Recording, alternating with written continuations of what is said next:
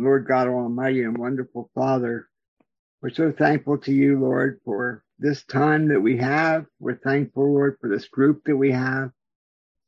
We are the sheep of your pasture. We are your church, Lord, under the headship and leadership of our Lord and Savior, Jesus Christ. And we pray that you would open your precious and marvelous and wonderful word to us today. Speak to us from your word, Father. In the name of Jesus, we pray. Amen. The title of this morning's uh, devotion is Watch and Pray. And the text is found in Mark chapter thirteen, verses thirty-two through thirty-seven. And the word of God reads, "But of that day and that hour knoweth no man, no, not the angels which are in heaven, neither the Son, but the Father. Take heed, take ye heed, watch and pray, for you know not when the time is. For the Son of Man is as a man taking a far journey, who left his house and gave authority to his servants and to every man his work, and commanded the porter to watch. Watch ye therefore, for ye know not when the master of the house cometh, at even, or at midnight, or at the cock crowing, or in the morning, lest coming suddenly he find you sleeping. And what I say unto you, I say unto all, watch." Through the years, even though our Lord and Savior Jesus Christ said, "No man knows the day or the hour, no, not the Son, not the not the angels in heaven, but only the Father." And yet I have several pages here of names and dates when individuals have tried to pin down when the millennial kingdom starts. From the books of Daniel and Revelation, they've tried to pin down when the Lord Jesus Christ will come again. And they had followers. They had people that believed them. And this started, believe it or not, in five hundred A D.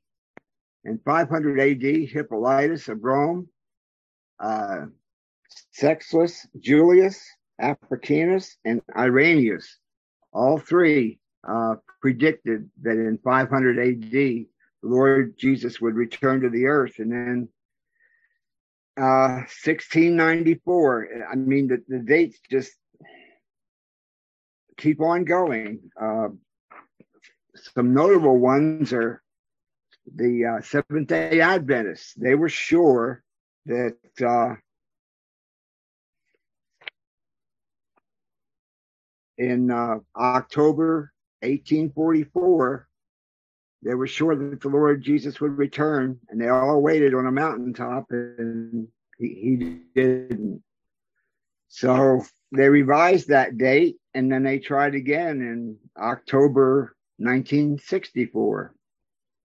And they were sure that the Lord Jesus would come back then.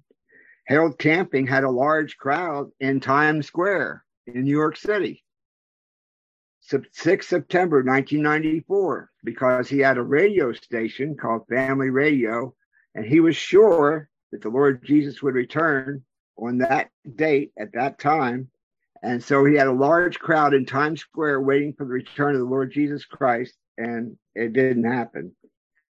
So he revised his calculations, and then again in twenty-first of May twenty eleven and twenty-first of October twenty eleven, he again predicted that Jesus Christ would return. Mao Zedong, uh, he believed that he knew the date that Jesus would return.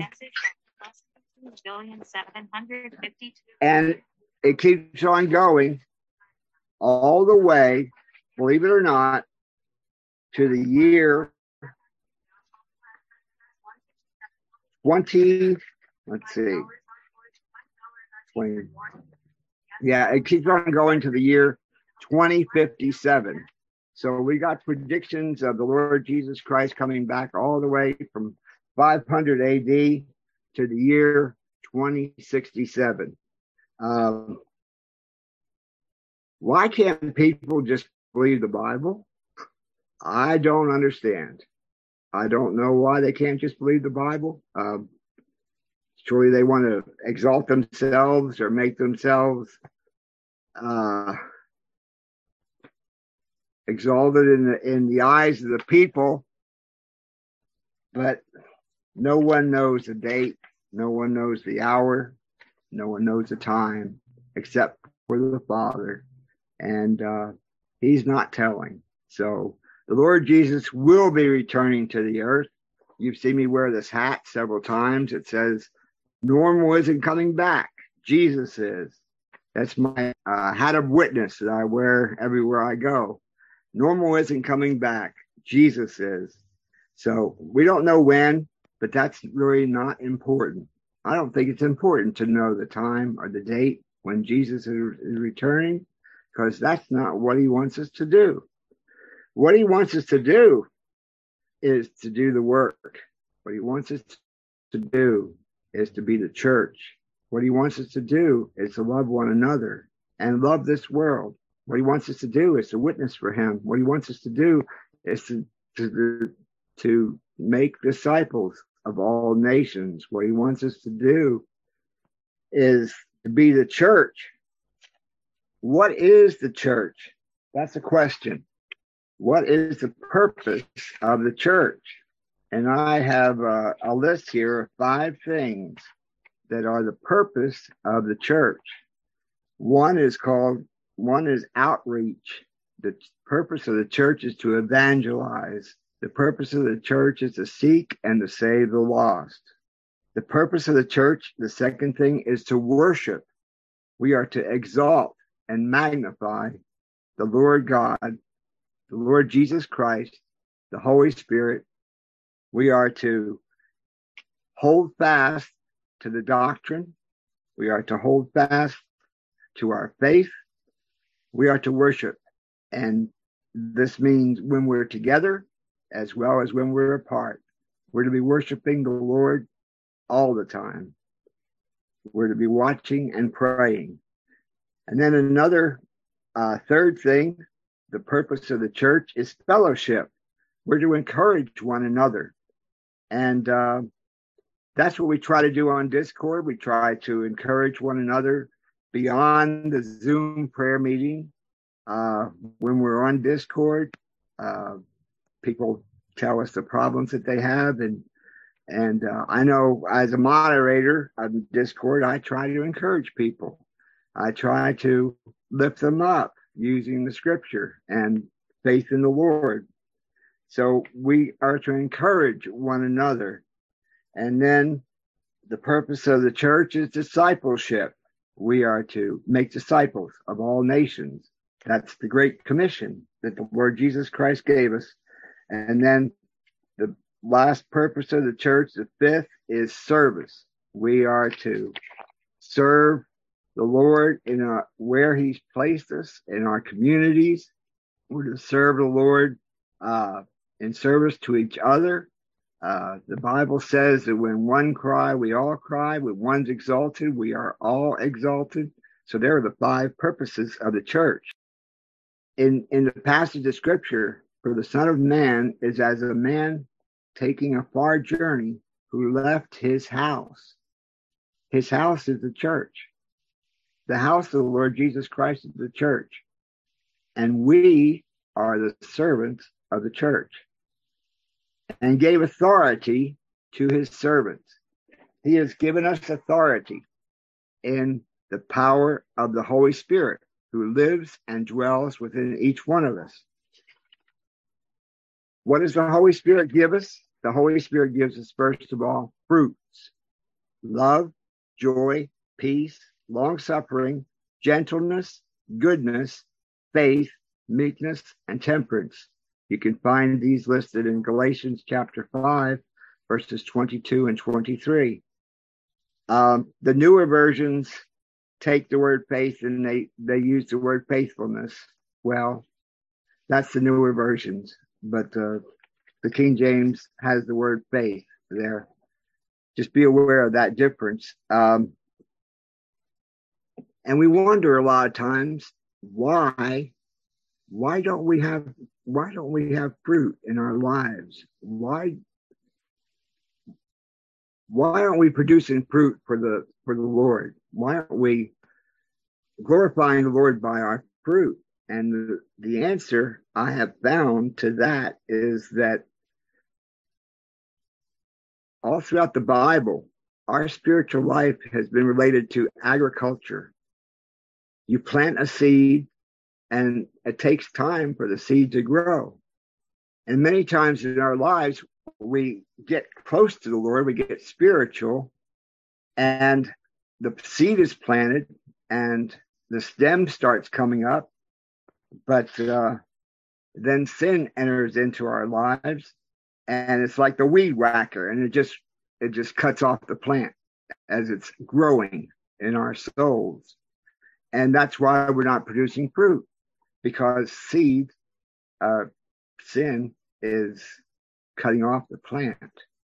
Uh, but it takes time to grow a plant, and it takes time for us to produce these fruits of the Spirit. But we're to be filled with the fruits of the Spirit.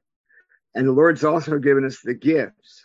Um, he's given us the gifts in the church so that the church can... Uh, can function in this world. He's given us the gifts. He's given us apostles. He's given us prophets. He's given us teachers. He's given us miracles. He's given us uh, tongues. There's a whole list of, of things that the Lord has given to us: wisdom, knowledge, faith, healing, miracles, prophecy, discerning spirits, tongues, and administration, helps. Uh, as he's continuing on, he says, uh, He gives he gives his servants authority, and to every man his work. And uh, our work is to do the work of the Lord. Our work. See, we're supposed to be little Christs. That's what Christian means. We're supposed to be little Jesuses. We're supposed to continue and carry on the work of the Lord Jesus Christ in this earth. Uh, In, a, in the first verse of Acts, it says the things that that that, can, that Jesus began to do. In other words, the work is continuing, and it's continuing through us. So we are the continuation of the work which Jesus started while he was on the earth. Some of the other things that I had here this morning, but Uh, let me just finish up by saying that we are the church, we are the little Christs, we are the little Jesuses, we are carrying on the work of the Lord Jesus Christ, we are his servants, and we are to watch, and we are to pray. Uh, he says there, the porter is to watch. Now, the porter is one who carried a burden. The porter is one who carries your luggage at the airport. The porter is one who uh, takes your luggage up to a ho- room in a hotel. And he's one that carries a burden. And each one of us is to be a porter in the church of the Lord Jesus Christ. Each one of us is to carry a burden for this lost and dying world in which we live. We've got the message of the gospel. Hey, people, we've got the truth. We've got the light, we've got the salt, we've got the aroma of Christ, and we need to spread it throughout the world.